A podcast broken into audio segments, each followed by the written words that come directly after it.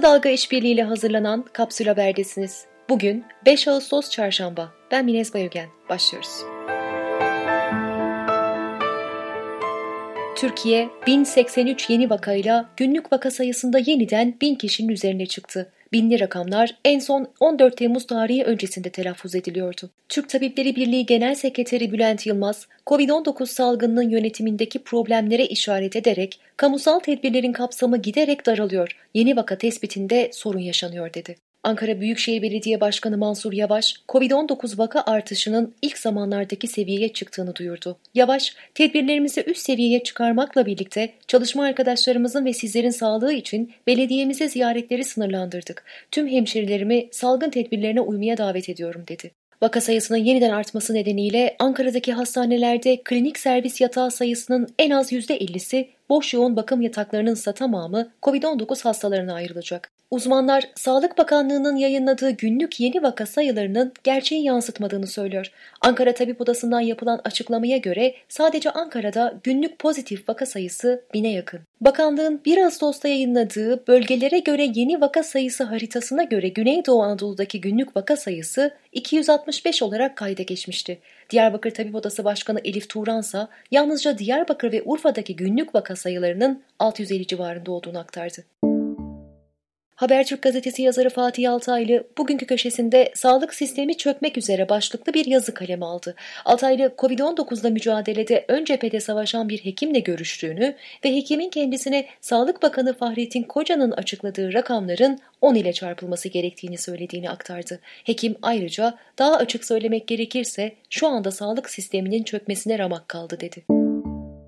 Almanya, Türkiye'ye yönelik seyahat uyarısını kısmen kaldırdı. Dışişleri Bakanlığı uyarının 4 Ağustos tarihinden itibaren İzmir, Aydın, Muğla ve Antalya için geçerli olmadığını duyurdu.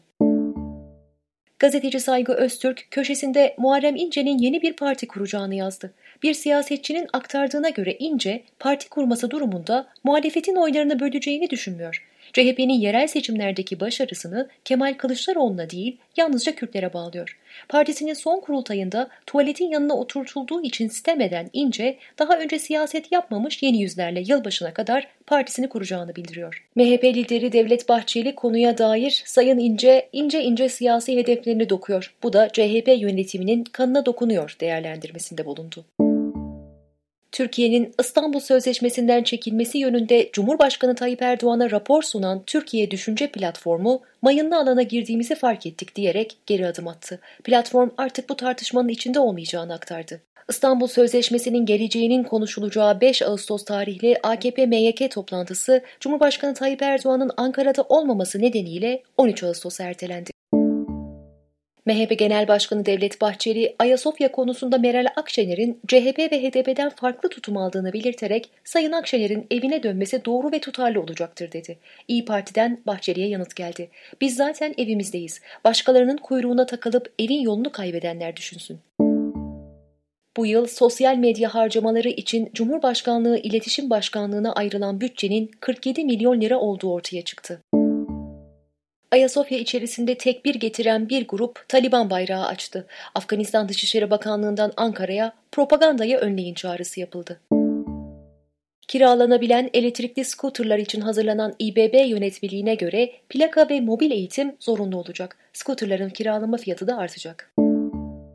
İstanbul Taksiciler Esnaf Odası yıl sonunda çıkması planlanan mobil uygulama aracılığıyla taksi şoförlerinin puanlanacağını söyledi. Kahramanmaraş Necip Fazıl Şehir Hastanesi'nde çalışan psikiyatrist uzman doktor Mustafa Özlü, COVID-19 nedeniyle hayatını kaybetti. 34 yaşındaki Özlü, koronavirüsten hayatını kaybeden en genç hekim. İtalya'da COVID-19 hastaları üzerinde yapılan araştırmada bu kişilerin %55'inin hastane tedavisinden bir ay sonra depresyon ve kaygı bozukluğu gibi psikiyatrik rahatsızlıklar yaşadığı belirlendi. Almanya'da Tabipler Birliği ikinci dalganın başladığını ve hastanelerde hazırlık yapıldığını söyledi. Lübnan'ın başkenti Beyrut'ta büyük bir patlama meydana geldi. Lübnan'ın iç güvenlikten sorumlu kurumunun genel müdürü Abbas İbrahim, patlamanın limanda son derece patlayıcı maddelerin tutulduğu bir bölgede gerçekleştiğini açıkladı. Lübnan Sağlık Bakanlığı'nın aktardığına göre patlamada en az 25 kişi hayatını kaybetti, 2200 kişi de yaralandı. Sri Lanka'da mahkumlara uyuşturucu, sim kart ve hafıza kartı taşıdığı gerekçesiyle yakalanan kedi tutulduğu hücreden firar etti. Tanzanyalı madenci Sanenio Laizer 3,4 milyon değerindeki iki Tanzanit taşını bulup bir gecede milyoner olduktan sonra üçüncü bir taş daha buldu. Laizer okul ve sağlık merkezi yaptıracağını açıkladı.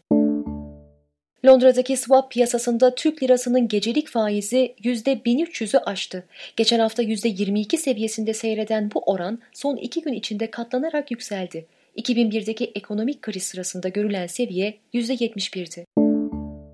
Temmuz ayında tüfe yıllık %11,76, aylık %0,58 arttı. Tottenham Hotspur forması giyen siyah oyuncu Danny Rose, polis tarafından düzenli olarak durdurulduğunu ve arabasının çalıntı olup olmadığının kontrol edildiğini açıkladı. 15 yıldır benzer bir muameleye maruz kaldığını söyleyen futbolcu, ırkçılığa karşı işlerin değişeceğine yönelik umudumu yitirdim dedi. Günün sözüyle kapatıyoruz. Ankara Ulus halinde fiyatlar nasıl sorusuna yanıt veren yurttaş. Böyle bir şey olamaz. Millet hayattan bıktı, yaşamaktan bıktı. Suları ısındı. Gidiciler, gidiciler. Bizi Kısa Dalga Net ve podcast platformlarından dinleyebilirsiniz.